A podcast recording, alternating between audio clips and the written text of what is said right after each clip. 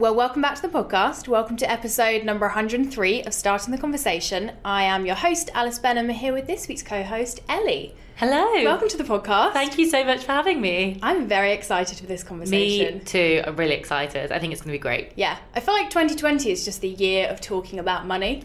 I hope it is the year of talking about money because it's about time that we do. Come on. Female business owners leading the way. Yes. I love it. Yeah. And I think there's so much space for females to own the space of money as well and feel empowered about it, feel great, feel strong.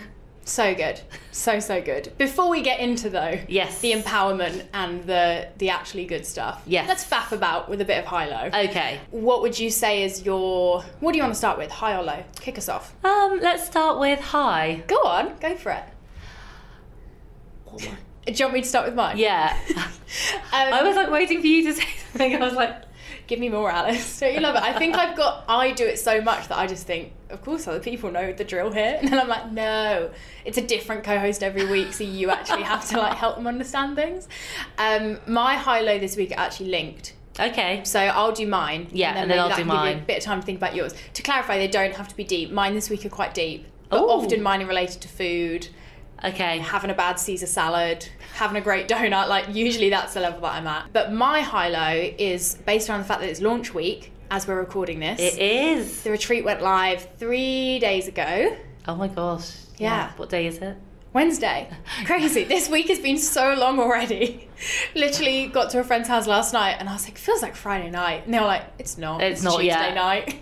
Okay. Yeah. But yeah, my high would be that it's been launched. Yeah. Which is always very exciting and terrifying, yeah, but also very exciting. And I think it's gone well. There's 7 tickets gone so far out of 10, which I think is... It's great. A good place, yeah, to be in. We're a couple of tickets away from the point where it definitely happens. Got so you. As soon as we're there, I'll be chilling. Okay. Because I'll be like, yeah, I'm definitely hosting it. I can get excited about it. But I think until I get to that number...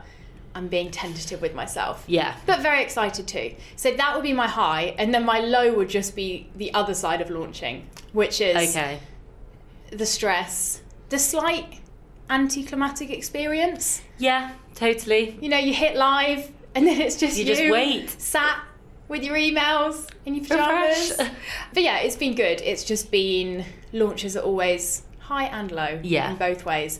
And there's a lot of business changes going on at the moment for me as well, which kind of tie in with the launch. Yeah. So it just feels like a lot of change. And I don't think my business has really done much changing for a while. Okay, so it's a bit of a transformational period. Yeah, a bit of transition. Like about to go limited, VAT registered, launching some new things, which kind of step into the next phase of the business. So it's all very exciting and good. It's just feeling the weight of that, I think, alongside launching has been a lot. Yeah, which is totally understandable. Yeah, it's okay. It's not a low to do anything about, it's just a low to acknowledge. Yeah, like, okay, we need to do that more, I think, as well, is just like own the lows and sit in them. And just be like, it's all right. Yeah. Everything's good, but I do feel this feeling. Yes. Love that. I feel you. What would be your high-low of the week, the day, the month? So my high, I think, would be the fact that actually one of the goals I set myself for this year was, well, for this quarter, was that I wanted to do 3 podcasts. Go on in the first quarter. So we're obviously now in the last month of Q1. Yeah. And this is my 3rd. Mate, you're smashing it. So that is my high. So that's really exciting. What were the other 2? Lucy's and... Yes, Lucy's. And then I did one called Millennial Money Mindset. Ah, I've heard of that one. Yeah, it was good. It was kind of a lot more the nitty-gritty about money. And so, yeah, they all just appeared within a couple of weeks of each other. So that is one tick in the box. That's so good. And you've made those opportunities happen. Yeah, by just like talking about money. Yeah. And it seems like people are starting to engage more and to get a bit more open and interested. So that's really encouraging. But my low is also tied to it in the sense that I have only got, well, it's the 4th of March. Oh my gosh, how is it the 4th of March?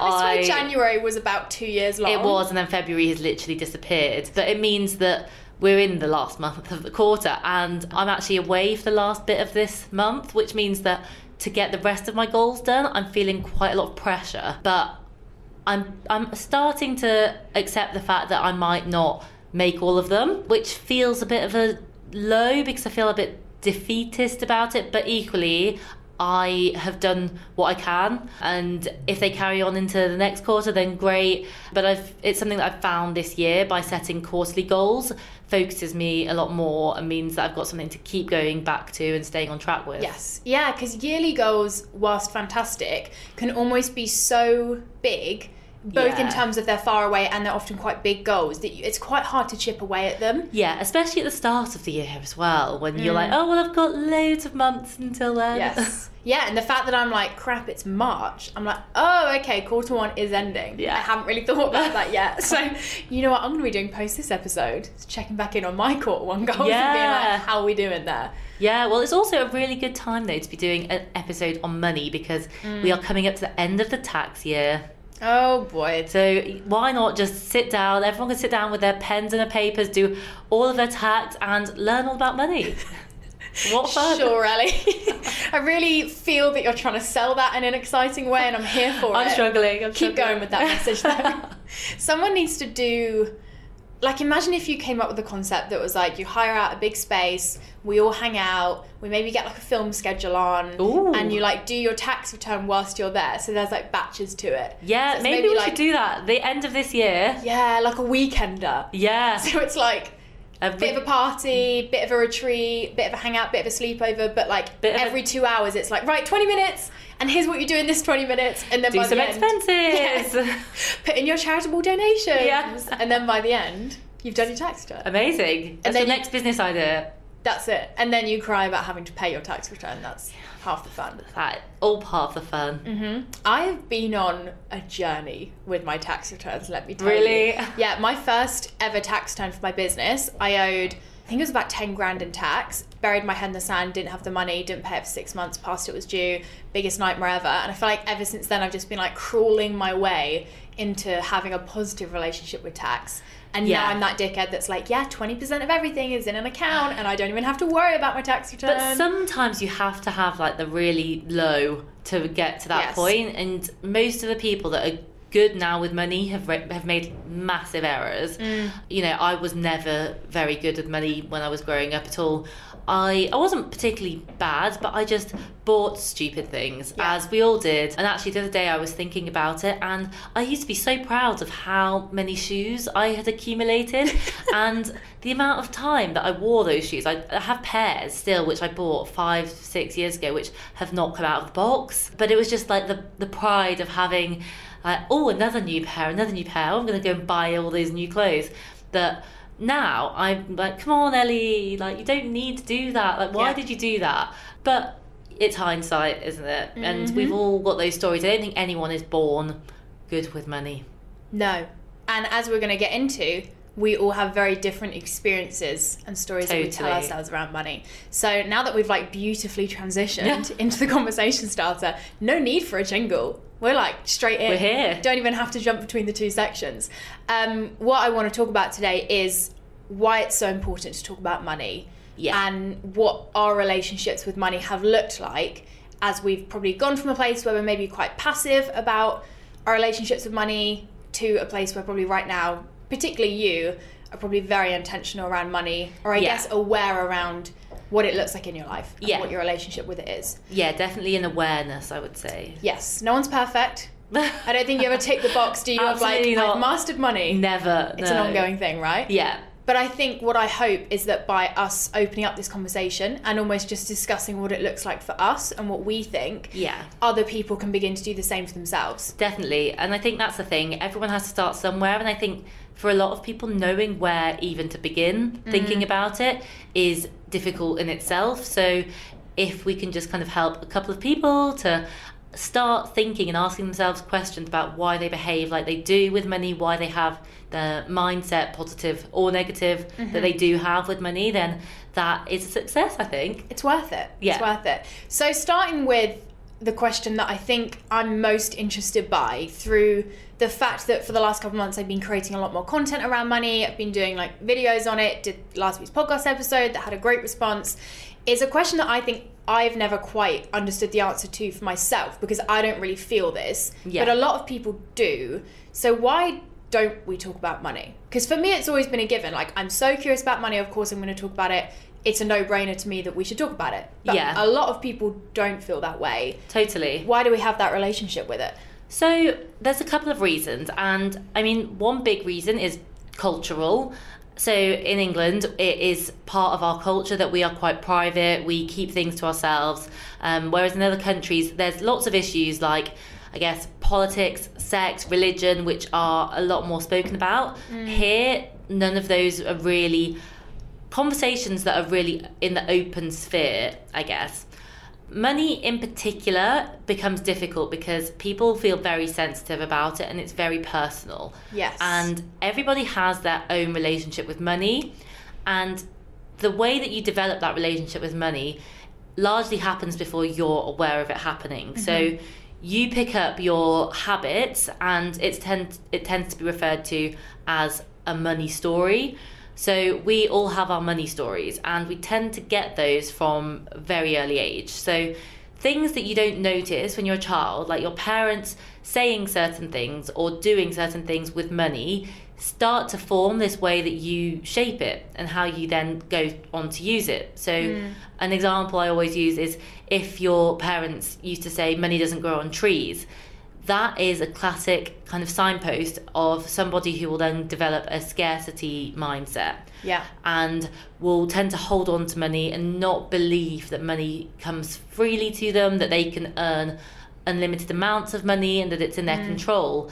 It tends to set into your mind this idea that if you have it, it's going to run out and it won't be replenished. Yeah.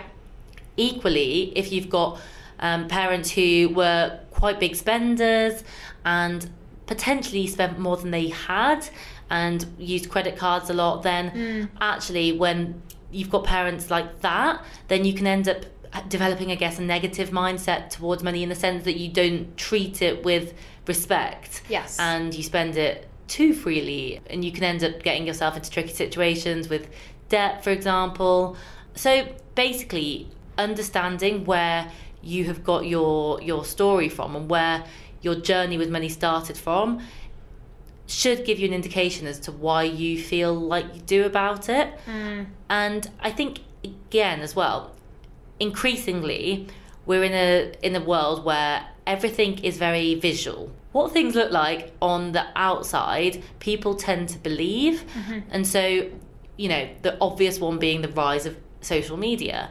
And increasingly, I think that people see things, and a lot of things which cost a lot of money, things that look like they are very wealthy lifestyles, things that only people with lots of money can do and achieve, and they feel rubbish about themselves and they think that they can't achieve that. And part of that is because the people that are doing it and kind of perpetuating this image actually don't have the money in the first place, or they're funding it through different ways. So this conversation about money starts to turn towards a bit of shame almost and embarrassment. Yeah.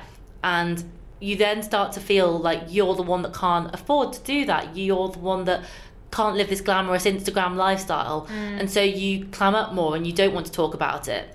Similarly, when your friends say, oh, let's go to, you know, this really fancy restaurant, and you then assume because they're suggesting it that they can afford it, a lot of people's instincts, and I've definitely done this, are to almost retreat and to think, oh, well, I definitely can't bring up money with them because they'll think I'm the poor one, and I don't want people to think that of me. I want people to think that I have loads of money, or that at least I'm comfortable.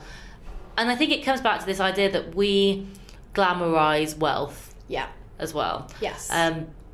Rightly or wrongly, we very much put it on a pedestal. And so I think that people talking about money and admitting that they aren't in a good financial situation, that they don't have all of their shit together when it comes to money, is the opposite of that. And so it's countercultural to talk about money. Yes, but it's so important to talk about it. It is. Because all those things that you've touched on in there about kind of how much we tie money to almost our identity, yeah, and to how we see ourselves are almost really important to unpick. Totally. Because what we see about our money is everything, and what we see from other people when they're not talking about it is just what they're showing us. Yeah. So that idea of, you know, looking at other people's lives and looking at possessions that they have or holidays that they're going on or whatever else and judging their financial situation by that against yours, which is honest and true and everything that you can see, yeah, is really unhealthy. Completely, yeah. And I think that's one of the biggest reasons why people are now starting to engage a bit more with the talking about money, because we are in this world where we've almost reached saturation point of this perfection and this lifestyle that is not attainable. Yeah. And so slowly it happened with mental health first, and the conversation started to open, and it became so much more conducive to people asking for help and for people just opening up to like their friends, their family. Mm. And I think that's where we need to get to with money, and we're slowly starting to get there. But you know, we're all human, and when you look at someone on Instagram who's living their best life, you think, oh, why am I not doing that? Why do I not have that much money? Like, what have they done that I haven't done, or why are they better than me? Mm. And so it's really hard, and you have to keep yourself in check in this whole comparison bubble when it comes to money particularly, I think. Yeah, and we can't avoid money. No. Like, money is, you know, that quote of money makes the world go round. We'll leave that one to unpick for today.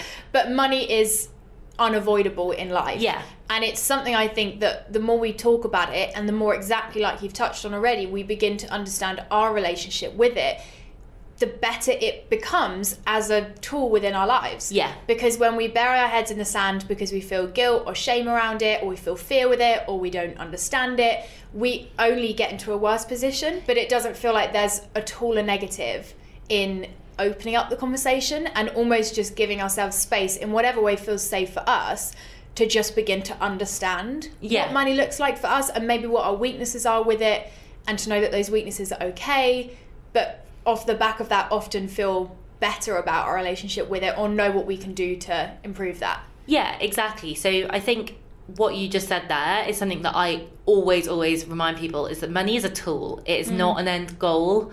And I think that when you realise that and really let that sink in, it changes your perspective, because money is a facilitator. So yes, people that have more money have less issues, because often they can pay for the issues to go away. But it doesn't mean that people are happy with a lot of money. You can't buy that happiness. Yeah. You can just relieve some of the concerns that you have, or some of the worries that you have, because it is true that having a lack of money can put a lot of pressure on your mental health primarily, but also your relationships, just how you behave. It impacts everything. It really does. Money is literally everywhere. It is, and it's quite scary when you realise that we don't talk about it more. And I think one of the things that I have really realised is that, you know, it's not about everyone laying their cards on the table. You know, some people won't be ready to do that. Some people will want to start with very small steps. And like you said, it's just about each person working out where they're at now and where they want to get to. Yeah. And actually, I wrote something yesterday which touched on this, which is basically that I see it as there's two stages that you have to go through. And so there's the first stage when it comes to money, which is the actually acknowledging where you are and understanding that, like all warts and all, looking at your big picture and really knowing what goes in, what goes out, what you've got to pay off, who you owe, who owes you, and having an overview of your financial situation. And then once you've got that bit ready, step two is then like optimization, and it's about working out how best you can use what you have. But a lot of people haven't yet got to step one. I mean, I think a lot of people are very much head in the sand about step one, because it's not comfortable, you know. No one wants to sit and look at 20, 30, 40,000 pounds of debt staring at them, but you can't make progress until you face up to where you're at now. Yeah. So let's bring this conversation into the context of business. Yes. Because obviously that's what this podcast is all about. And I think when it comes to money, business is just the place where it really reaches ahead. Yeah. Because, you know, almost in your personal life, yes, money kind of can become this thing that gives you identity. And that's almost just part and parcel of having money in your personal life. Because the way that you use that money is to kind of grow yourself and to do things for you. Yeah. Whereas in business, the relationship that you have with money, I say is, but maybe actually should be, because I don't always have this the right way around, very different. where in business money is more of a tool, exactly like you said. It's something that gets you from A to B. It's something that facilitates the growth of what you're doing. Yeah. But it very quickly becomes the opposite of that and goes to a place where it feels like it's your identity. Totally. Which I think is where, similar to kind of within our personal lives, within business, money becomes something that we don't talk about because we think like, oh, because I haven't got X amount in the bank or because I've got X problem, my business is failing, I'm a bad business owner. Yeah. But every single person that I know that runs a business encounters problems with money, encounters times where they don't have money, has cash flow problems. Yeah. And all of these. Yeah, opening up the conversation around what that looks like, I think, is so important because if in life as a whole, money is unavoidable, in business, that's even more true. Totally. Because it's the tool that often gets you to where you want to be. Yeah, it is. And I think the thing with businesses and money is that there are certain businesses which require a lot more than others to get up and running, but no business can grow without investing money. And so I think that one of the big misconceptions, and you've probably come across this, is this idea that people just grow their businesses organically and that they're just making more and more profit month on month, and then they're sitting at home having a nice time. Yeah. Oh my gosh. But I get it. I remember my first year or two, not the first year because that was somehow made money, I don't really know how, but like the second and third year particularly made barely any money. Yeah. And I remember looking at other people who were booked out with clients and from what I could see were financially successful and completely glamorizing their experience and just thinking you must not worry about things, that must be really easy, you must have loads of cash. And now I'm in a place in my business where, not being arrogant, but I can maybe think, oh, people might look at my business and think, yeah, go totally. Her. And I'm like, oh, okay, nah. I'm always putting money back in. There's still money problems. Some of that is down to things that I need to figure out. But part of growing a business is spending money, and I don't think that ever changes. No, and I think that if anything, it gets more. As each stage of your business progresses, then you actually spend more and more money. You invest more in help, in support, in systems. And I think that when you see all these people glamorizing business and wealth creation within their business, they on purpose probably miss out all of that. So when you see people saying, you know, I've earned X this month, it doesn't mean that that's how much they've got in their bank account. Yeah. Well, we talked about it in the last episode. Exactly. Steph. Like I had a 13k month in November. I cannot open my Nationwide app right now and show you much of that money. Yeah. Because most of that money, first of all, went to like tax and VAT and boring crap like that. And second of all, went on growing the business. Yeah, totally. And I think you touched on something else there, which is obviously the tax and the VAT. And I think that that's something which, again, people forget that, yes, if you've got a successful business, you have more money in the bank, but you actually then have bigger bills to pay as well. Yeah. And all of this comes kind of is shoved a bit under the carpet and under the table when we're talking about business and what we want it to look like and how much we want to be making and earning. And I think one of the things that I think is really important is remembering why you do what you do when you're in business. And it's so easy to get swept up in this. Business is about making money. It's all about earning money, growing my business, selling my business. And that is not enough. Like, business is hard. Running a business is really tough. And if you're just doing it to make money, I'm not sure that that's conducive to a profitable or a successful business, to be honest. I mean, I'm sure there's people out there that do it, but really, it's a business is not going to make you money just because, like, you decide you want it to. You have to really believe in what you're doing. And I remember reading somewhere about, you know, you'll do what you love and the money will follow. And it sounds a bit basic, but I do think there's an element of truth in that, that if you are really passionate about something and you love your business, then, well, you might hate it at times, but then people will follow that and they'll sense that, and then your business will start to grow rather than you starting on day one and thinking, I want to make some money, let's start a business. Yeah, well, that was exactly me. Like, in my first year of business, I wasn't doing it for money, but because I didn't really understand my why and there was no kind of big picture clarity there, I just said yes to anything that was income. Yeah. And what I ended up building was something which didn't bring me joy, wasn't having the impact that I wanted it to, and ultimately burnt me out. Yeah. And then second time around, I was way clearer on what I wanted my business to look like and feel like, and that resulted in a good year and a bit of making practically no money. But that wasn't in vain, because that kind of year of laying those foundations and being really clear on my why has led me to the business that I have now, which now does bring the money in. Yeah, exactly. And so it is about that, bringing yourself back to that, I think, and knowing and trusting that, you know, it has to be a good business as well, but that if you believe in it and if you're good at it, then it will bring the money eventually. Yeah. But earning money in business is also not an overnight job. And that's another thing which we see everywhere online. This idea that, you know, you can launch a business and within 2 months you can make 100 grand. Yeah. It's mad. No. Yeah. It baffles me every single time, because my experience of business and all of my friends' experiences of business, when we talk about like how our income has changed over the years, all says the same thing, which is when you're building something which is kind of truly impactful, values driven, and actually is what you want it to be, it does take time. Yeah. But ultimately, I think what you get from that is that the way you measure success isn't by the money. Like, to me, money in my business is not a measure of success. No. It is a way of me sometimes understanding what's working and what isn't.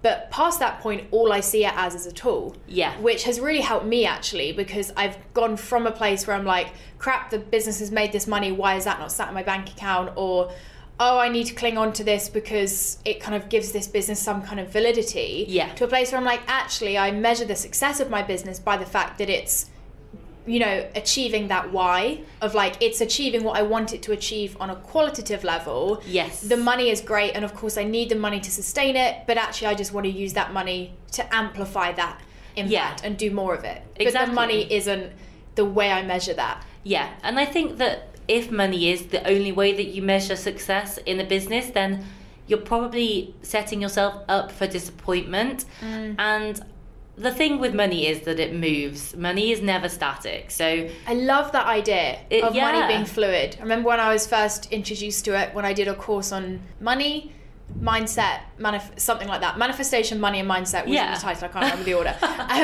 they were talking about that idea, as well as in the book of Profit First, one of my favourite books, about money being fluid and moving. And I was like, yes, like that makes sense. Like, money does move in and out, and always giving it freedom to do that, or obviously being intentional about where it's moving and how it's moving is important too. But that's such a game-changing way of looking at it, because it feels way more human. It is, because our lives are fluid, our day-to-day moves, and I think that when you think of money as being fluid, then you understand that if you try to hold on to it too tightly, then you're fighting against its rhythm almost. Yeah. So you're only going to encounter blocks when you try to hold on to it, because if you let it go freely into the right directions, then normally it will eventually work its way back to you in hopefully larger sums. Yeah. It sounds really woo when you say it, but I know that all those things are true for me. Like that idea of like, do good work and money comes. Yeah. And like, put money out in the right places and it comes back. And it almost sounds like too simple and too obvious, but as people who have experiences of that being true, we can just be like, it is true. Yeah, it is true. And it's a bit different, but I always think of charity as a good example, because a lot of people don't give to charity because they will make up a reason not to. But actually, one of the things about giving to charity is that you give and you also then receive not necessarily money back, but you feel good, you feel like you're helping someone, you achieve a purpose through it. And in a way, it's like the universe making it work for you. If you do something good, if you let go of the money, if you let things work in the way that they're meant to work, then you will receive the rewards and the progress eventually. Yes. But you have to just keep that mindset and the positivity there. Yeah, and I think realize that you're in complete control with money. but not control in the sense of like, I have to keep it all and I can't let it move. Yeah. But I guess maybe control is the wrong word, but more just being intentional about it. Yeah, I really like the idea of being intentional with it. I think that, like you say, it frames it a lot better because you have to use it and you have to control it to a degree. You have to control it to the extent that you are letting it work. Yes. So you have to put it into places where it can work for you, which is not always controlling it, it's letting go of it. Yeah, but it's being intentional about how and where you're letting it go. Exactly, yeah. Because I would say for me, like, money mindset has been a huge thing that I've worked on over the last year or so. And it's more come from a place of realizing my business is making more money, but feeling less and less in control of where that is going and not really understanding my finances. And one of the biggest kind of revelations I had was like, money is always a transaction. Kind of like you said there, right, with giving to charity. Like, if you give money, you're giving it, but you're getting something back. Yeah. And the same as if you're getting money, you're giving something to get that. So something that I've started to do with all of the money that I put out of my life and my business and all the money that I take in is understand what the exchange is there. Yes. And that's now how I measure, like, is this a way, you know, is this a transaction I want?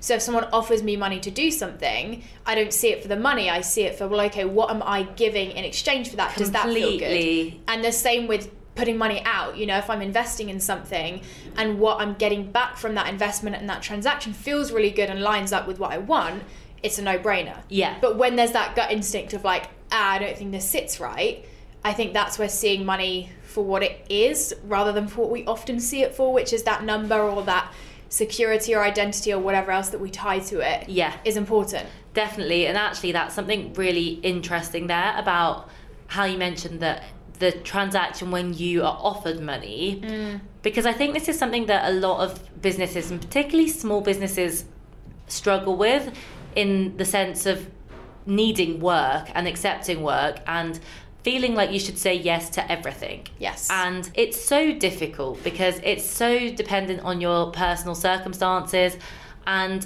there is a degree of sometimes you do have to say yes. Yeah. But I do believe that in most cases, then asking yourself that question is really valuable, because inevitably, if you are not happy with that transaction, if you don't feel that the exchange of energy, of time and money is fair, then you end up feeling resentful about doing it. Yeah. And I've done it before. I have done things and I've sat there afterwards and said, I gave loads of time and effort to that, and what did I get back?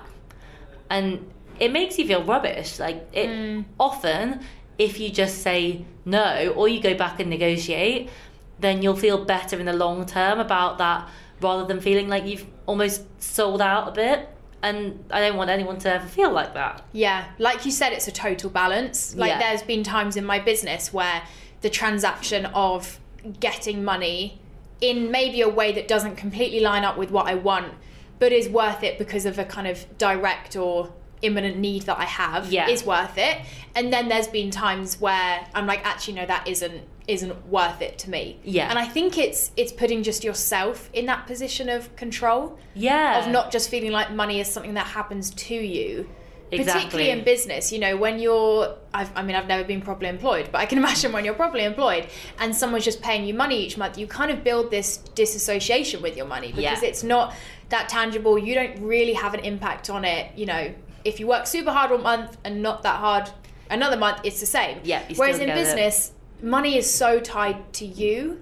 Yeah. So building a relationship with it where you understand it and you feel in control of it and you understand it, I think, I already said understand it, but I'll say it again because it's so important, is vital. Yeah. Because you can't run a business without it, and burying your head in the sand about it, hands up, that's been me for a long time, only gets you to a place where it just becomes this beast that's terrifying. Yeah. And then you're trying to tame it when it's out of control. Yes. And that's when, like, you have to deal with the tax man and whatnot. Yeah. And you're thinking that everyone else has it sorted. Totally. Like, in my head, everyone else has loads of money in their bank accounts and in their business savings. Yeah. And I'm 9 times out of 10 I speak to them and they're in the same position as me, and I'm like, okay, good. Yeah. Exactly. That's the thing. And actually I think that one of the difficulties, or I guess hurdles, with getting good at money when it comes to your business is that a lot of people go straight from being employed into business. And like you mentioned, as an employee, which I have been before as well, you don't really have to think about it. It is what it is. It just lands, and you carry on doing your thing, and another month later it lands again. And so you don't necessarily tie it as much to your worth as you do when you're in business. I think that that close correlation between what you do on a daily basis when you're running a business and what comes into your bank account can be difficult to disassociate from and to try and manage your emotions from. And I think that the best place to start is probably with your personal situation, because then once you're happy there, or at least in control there, you can then take those lessons to your business where things are actually more complicated and more challenging. Yes. Yeah, because it's not a simple thing. No. Like, it's kind of simple to do, but what actually you're doing within that is completely different for all of us and quite hard. Yeah. Like, actually sitting down and understanding how your business should be structured in terms of money and what that should look like is a lot of work. Like, I say that as someone where I've only after about 3 years landed on a system that works, and I'm just having to change it because I'm going from sole trader to limited. Yeah. So I'm ready for the fact that probably for the first 6 months of being limited, I'm going to be finding my feet with building this kind of new way of handling money and just allowing that to settle. Exactly, and working out what systems work for you and what the implications are for you and also the people that you work with. And every time that something in business changes, it does have this bigger effect. So you do have to think about, okay, well, I'm going from sole trader to limited. How's that going to affect the people that are paying me, the people that I pay, all of the subscriptions? What do I need to think about tax-wise? What do I need to think about VAT-wise? There's all of these different elements which don't exist in your personal finance world. So I think that it is doubly difficult if you're trying to just jump in and work out how to handle your business finances at the same time as trying to work out how to handle your personal finances. And I think that's even harder when the two are combined. Yeah. I'm a big believer, even if you're sole trader, split them apart. Yeah. Do not have your business and your current account doing the same thing. Not. Like, my bank, because I'm not a limited company yet, they're all just personal bank accounts. But I've got 4 which are very clearly business, and then I think 3 which are very clearly personal. And I've got a clear system of how money moves between them. And that for me was game changing, because my personal relationship with money is actually very different to my business relationship with money. And that's almost something that I had to acknowledge. Yeah. Because the more that I tried to keep them connected, the harder it got to try and understand them. Yeah. Because how can you manage almost 2 different types of money in one place? Makes no sense. And I mean, I'm going to say this. Some people might not do this. I hope people do this. Pay yourself a salary. Pay yourself a regular amount of money, because if you're not doing that, it makes it so much harder to understand what is going on in your business and in your personal life, because you're then just pulling bits of money from one into the other, and so you have no real picture of what you're actually earning in your business or what you're spending. That was me for a long time, and I thought, you know, I don't pay myself a big salary now. I pay myself probably about like between £250 and £500 a month, because I live at home and I'm saving as much as I can. Yeah. But before I even did that, I was just pulling stuff out as and when I needed it, and I had no clarity around how much I was pulling out. So the story that I was telling myself was my business can't afford to pay me, because my business technically doesn't pay me. It just pays for random things. And then when I worked out how much those random things added up to, I was like, oh, my business is paying me. I'm just not almost paying myself and then spending it. I'm just spending it directly, and from that's the business. Messy. Yeah. And obviously I'm actually in the transition of going from just paying that kind of tiny amount to like a proper salary. Yeah. And even now, like, I'm still glad that I've not paid myself a proper salary yet, because I've wanted to put as much as I can into the business. But even now it's a tough thing to do, because I've almost built a business that doesn't pay me properly. Yeah. And I've now got to try and scale back my business spending or scale up my income to try and facilitate actually something that should be a given, which is me being paid. Yeah. So it's such a like, there's no right or wrong, but I think it's understanding what's going to work for you, but paying yourself something, I think, so important. Totally. And I've equally been guilty of that before as well, where you think, oh, well, if the business is buying it, then it's fine. It's not me buying it. Yeah. But it really starts to get messy and confusing. So whatever it is that you can pay yourself, and that will totally vary depending on what you've got to pay for, then I always recommend that people do that. Just set it up monthly. If it has to change because your business makes more or less one month, it has to change, but still the same principle should apply, that you take that lump of money out, put it into your personal account, and then that is your personal money, and that's the last the business sees of it. And you can let yourself spend it. Yeah. I think that's something that I'm looking forward to once I've got a really clear separation between the company and me. You know, it's I separate the two right now. I'm not forced to, but I'm looking forward to when it's forced, because I think I'll feel even more permission within my personal life just to spend money and not be like, oh, that could have been £50 on a new this. Yeah. Or, oh, that could have been £500 on a coach for a couple of sessions. Totally. Like, I think the more that you can actually split those two relationships that you have with money, the better. Definitely. Because almost what your business needs from you is very different to what your personal life needs from you. Yeah. In terms of that money mindset. Completely. And I think that is one of the easiest ways that you can start to help yourself to develop that separation is by doing what you can practically. And like you said, you don't need to be a limited company to do that. You just need a separate bank account. If it makes it easier for you, set up with a different bank. It doesn't have to be that you do all of your banking with one bank. You can make it completely separate, so you literally only use one account for business, and then you go and do all your normal spending in your current account. There's so many things out there now as well. So like all these new business banks that kind of make it really easy for you. Yeah. I think it's just finding what works for you. Yeah, it is, and it's complicated. I think, you know, there's loads of new banks, but a lot of people find banking still quite overwhelming, and understanding what you need from a bank isn't always that straightforward. You know, do you need an overdraft? Do you need a credit card? Do you need all of these different features? And so I do understand that it's not as straightforward as like, go and pick a bank and open an account. Yeah. But there's also lots of information now out there, and I'm also always happy to kind of add my 2p. Well, this is why this is important, right? Yeah. Because what we're not saying is, you know, I'm going to stand here and tell you the money that I make, and being, you know, open around money means that we have to all show our online banking apps on our Instagram stories. Like, I may be fine doing that. Yeah. That's not what this conversation means. But I think what this conversation means is actually just that, like, it's okay to talk about it in whatever way you need to. Yeah, you know, with whoever you want to. Yeah, asking a business friend, oh, hey, like, how do you manage things? Yeah. Or chatting to someone about, like, oh, can I just be honest? Like, I always struggle to put that 20% away for tax. How do you do it? Yeah. Even just asking questions and maybe not even sharing anything about your situation makes such a difference, because 9 times out of 10 you realise that not everyone else has it figured out anyway. Yeah, I mean, most people don't have it figured out at all, and I'm one of those people. But like you say, things like asking, okay, so how much do you charge as well for certain things is super important, because in self-employed land, in freelancer, small business world, then rates are so difficult and people are not transparent about it. And I think, again, if we're going to improve the conversation, we need to start talking about what we charge. Yes. Oh my gosh. Like, just put it on your website, guys. Honestly, it's one of the most common things I see with a lot of these, I guess, a lot of the people that sell these 10 grand in 10 days, they don't tell you how much they're going to charge you to teach you how to earn 10 grand in 10 days.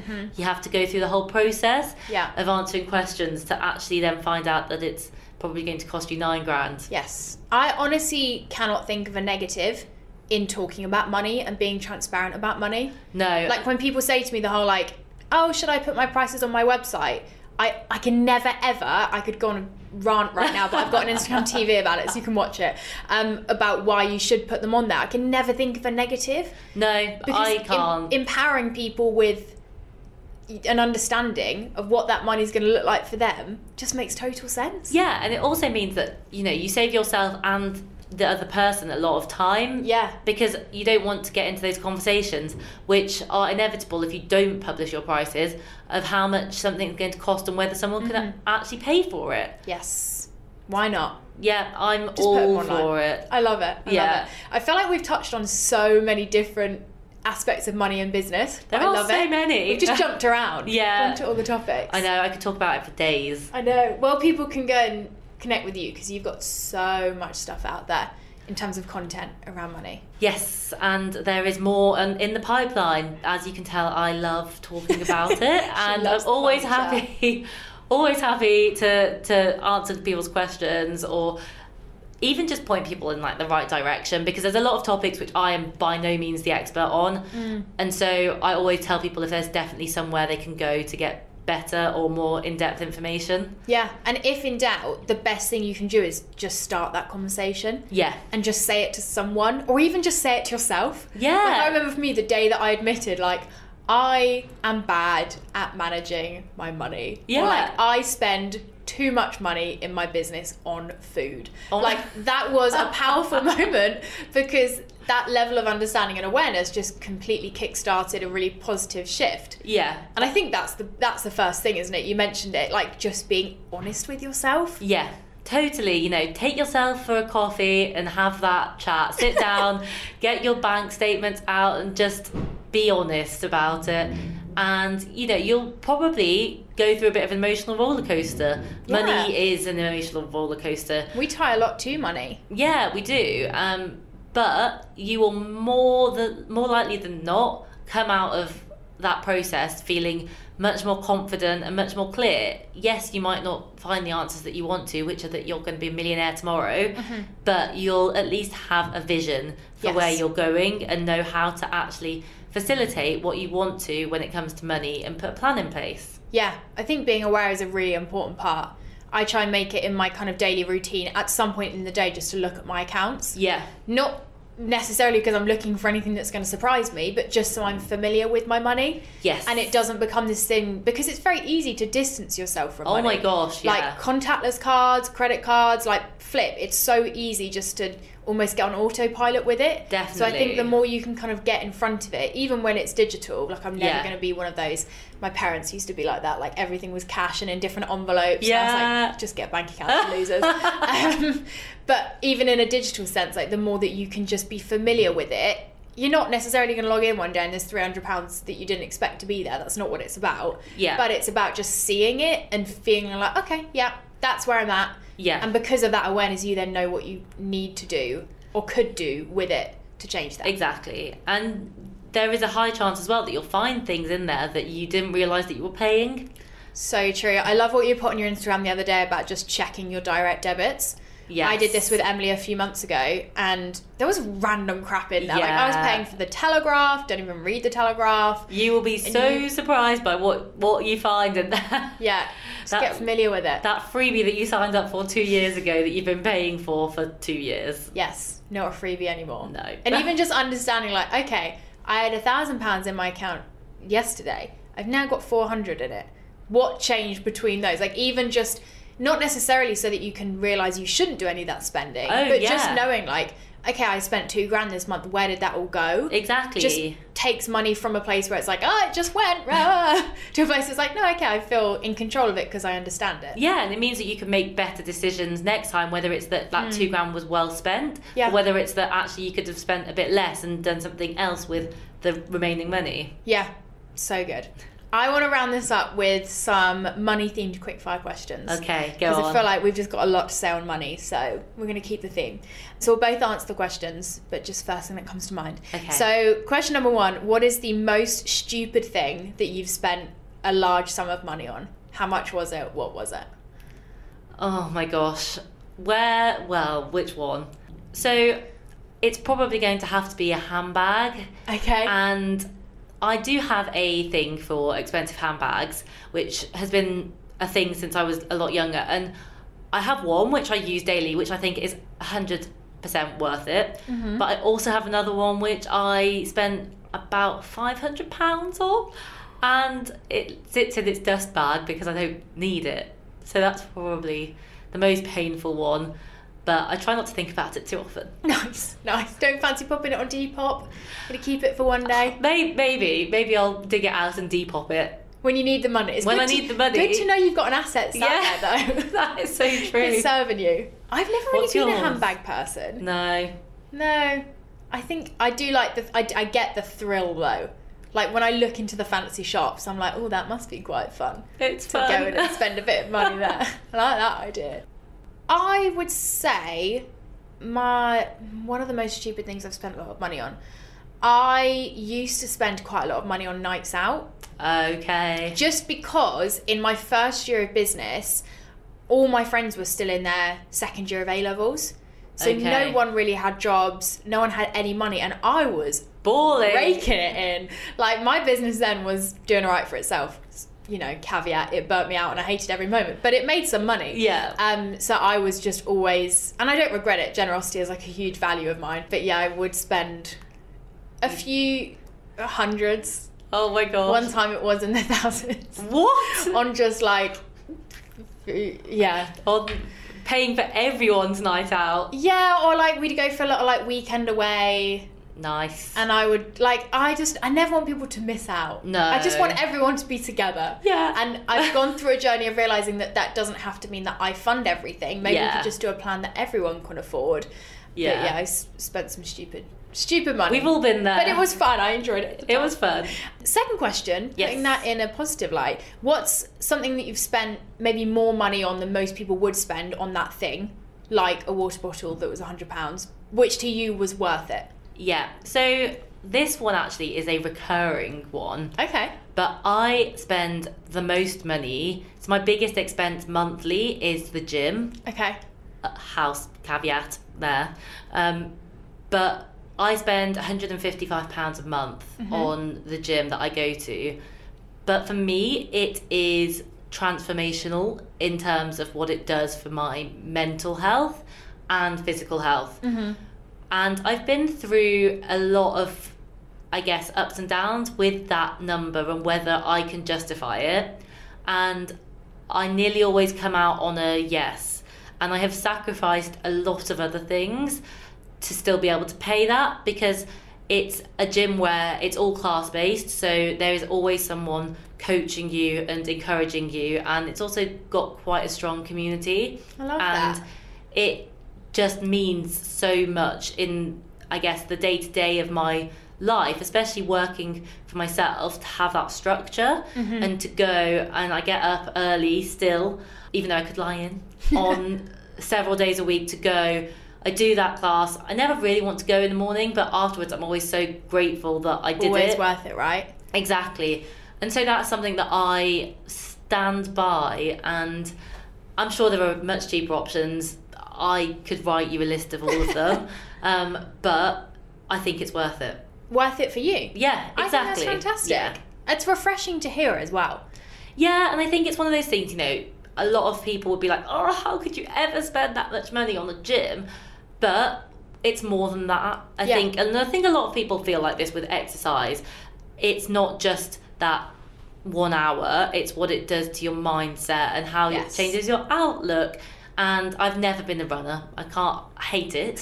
Never going to be an exercise outdoor person. So for me, finding something which really works for me that I actually want to do, go to regularly and can commit to, is worth that money. It's an investment in yourself. It is. I love that. Mine is quite an expensive suitcase. Ooh. I bought, a bit random, you know, Away suitcases. I have an Away suitcase. And it's not like crazy money, but it's a lot of money for a suitcase. And I had just always looked at them and thought, I want one. I saw people with them and I thought, you are the kind of person that I want to be. Yeah. And they are great. They are so, I could do it. They need to sponsor this podcast because I freaking love them. And I remember when I was doing the course that I talked about on kind of money mindset and manifestation, something they were talking about was how the things that you surround yourself with tell you a subconscious story about money. Yes. And if you surround, and you know, this isn't saying go and buy a £500 handbag and you'll be rich, like that's not how it works, but surrounding yourselves with things that make you feel good and feel like your best self actually make a huge difference. Yeah, so, they definitely do. I remember one day, like, my mini suitcase broke when I was in London, and I do quite a lot of travel, so I use it a lot. I think I bought it in Albania. Like, in an Albanian supermarket, it was, like, £20. Like, honest, served me well, though. Yeah. And I remember walking past London's one and only Away suitcase shop, and I just thought, let's just have a look. And I just started paying myself more money into my personal savings, and I think I had, like... I remember it so clearly because it was like such a big deal. I had like £1,100 in there, and I was like, maybe I'll just get one. And I got it, and I knew they had this like 100-day return, so I was like, yeah, it's fine. If I just think this is the most stupid purchase ever, it's fine.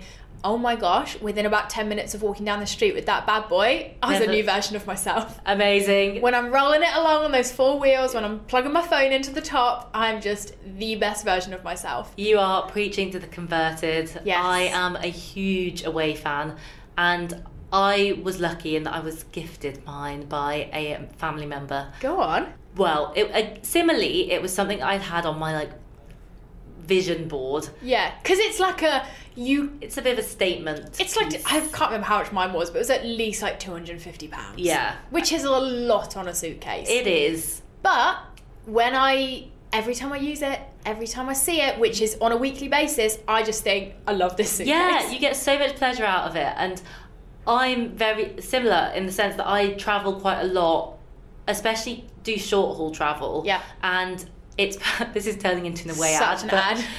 Other suitcases are available. It is just perfect, and it's really durable, and it's one of those things, like you said, it just makes me feel good. Yeah. And you know, maybe some people would say it's materialistic, but I do think that there's an element of feeling good. Having nice things makes you feel nice and makes you want to work harder. It makes you want to treat yourself well. Exactly. I would agree. And I think that sometimes when you can, treating yourself to something like a bag, a suitcase, even if it's just a nice meal out, they are really worthwhile investments in yourself. Yes. And that is worth it. You know, obviously do it in a way that's affordable to you, but 100% surrounding yourself with things that make you kind of feel like that best version of yourselves and encourage you to be that best version. Yeah. Game changing. Definitely. I love it. Third and final question. One thing you wish you could tell your past self about money. Something that would maybe save you some money, some time, some aggro. What would it be? So this one, I guess, is a bit serious, but what I would say is to be careful, because one of the reasons that I've learned a lot of what I know is also because I've made a lot of mistakes, and I got into a situation where I lent someone a lot of money and I wasn't really in a position where I could really afford that, and I lent them a lot of money, and that money is never going to come back. And I think that what I would say to myself at the time is just be a bit more wise about it. Don't treat it without thinking about it. Don't think that it's just disposable, because as much as it is, money moves in circles and it comes and goes. Don't disregard it and treat it with a bit more respect. I like that. Yeah, I think, you know, I can't undo what happened there, and if I could go back, I would have a few £1,000s more in my bank. But what I learned from it was that actually you need to really know what you're doing when you make big decisions financially. You need to be informed about them, and you can't just go into it and throw money around unless you can afford to. Yes. Which not many people can. I think that's a really good one. I like that. Mine would probably be to like own it. And what I mean by that is if you don't have the money to do something, own it. Yes, I love that. Don't do something you can't afford just because you feel like that makes you a bad friend, or that makes you boring, or that makes you cheap. But also, when you're spending money, own that too. Yeah. I think for so long I've felt this pressure, because my parents, when I was growing up, they've always been so good about money. Like, my parents do not spend money they don't have. They save very vigorously. They just are good with their money. Yeah. And that for me is the definition of good with money. Whereas I'm a lot more like, it flows. I want to spend it. I want to enjoy my life. I kind of need to see the instant gratification of what I'm doing to keep going. Yeah. Which is just different to them. And for a long time, I've not owned that. I've thought that's bad. So if I was spending money, which happens a lot because of the attitude I've just said, I wouldn't own it, and I wouldn't enjoy it, and I wouldn't feel good about it. Like, I'd feel guilty, or like I had to hide it. And because of that, I'd get into bad habits because I wasn't being intentional about my spending. Yeah. It was a secret, so it never had any kind of boundaries around it. Whereas now that I've owned, like, my parents' money story is theirs, but actually that doesn't work for me. Like, I need to have a bit more freedom. I need to have completely. A bit more fun with it. That's fine, but I'm going to own that and have some boundaries within that. Yeah, so, and I love that. I think that's so true. I think owning it is as important as controlling it and understanding it, because you know, life is for living after all, and actually spending money that you have on things that make you happy, experiences, people, being generous, that is as important as the rest of what we've talked about, and knowing how to make more of it. When it comes to money, you do you. Just know what doing you looks like. Exactly. And know that you're in control of that. Yeah. I love that. Thank you so much for joining me. Thank you for having me. I could literally ask you 100 more questions. Yeah, I know. I could literally do a TV series talking about money, but no one would watch it. I think they would. It depends how you do it. Well, it's like the Refinery29 money series. Like, they have just landed on a genius idea there, because they're talking about money in a way where we want to talk about it. Yeah. Because it's in the context of actually what money looks like. Yeah, and it's a lot more personal and a lot more realistic, I think. The biggest thing about money diaries, which is great, is that you can really see how people mess up. Yeah, and you're like, oh yeah, cool, I'm not the only one that does that. Good I'm not the only person that spends £20 in Pret a day. Love it. You've got so much great stuff online that people can connect with if they want to kind of continue this conversation. Yes. Where can people find you? I'll link it in the show notes, but tell me more. I'm on Instagram at This Girl Talks Money, and my blog is also thisgirltalksmoney.com/blog. Amazing. I'm also on Twitter at Girl Talks Money. Oh, no, where I spend a lot of time basically just chatting about my day-to-day life, so you can also find me over there. I love that. And on the 2 other podcasts that you've done, because you smashed your Q1 goal. You flipping hero. But like, I've got so many things I now have to, like, not have to, but want to think about and do off the back of this podcast. Yeah, and I think that's the thing, you know, there's so much that you need to do and can do, but just take it slow, stay in your own lane when it comes to money, and just put one foot in front of the other, really, and move forward. Let yourself make mistakes, own those mistakes, just do what you can. Yeah. Because it's not an end goal. It's not like a, great, I'm good with money now. No, you're never gonna make it to the end goal. So it's a constant journey. Yeah, we're all on that journey. We are. I love that. Thanks for joining me. Thank you. We are off to... I don't know what we're off to do. I went to say that as if we've got like big plans after this. Probably about to spend £20 in Pret. So yes. We are going to practice what we preach. Yeah. Love that.